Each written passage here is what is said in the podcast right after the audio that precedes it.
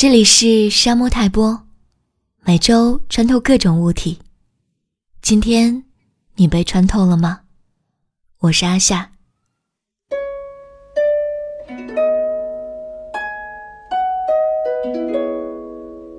原本我只想要写关于这本书庆祝无意义的读后感，不过沙漠催稿当天晚上，我正看了《无问东西》，我觉得实在必须发表点影评。反正两者也不矛盾，于是大家便跟着我一起来进行对生命的思索，对自己的真实的探索吧。总之，我不想剧透的，网上的评价那么多，大家随意看看吧。我看电影几乎不看影评，最多的就是朋友告诉我：“哎呀，这电影好看的呀，去啊！”于是我就去了。这个电影不好看呀，你千万别去啊！于是我又去了。我觉得自己随便的也挺有个性。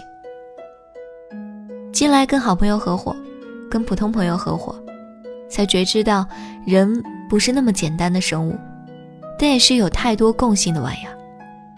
看了这电影也便明白，其实不需要操心那么多，做真实的自己，跟随我心。一切终有答案。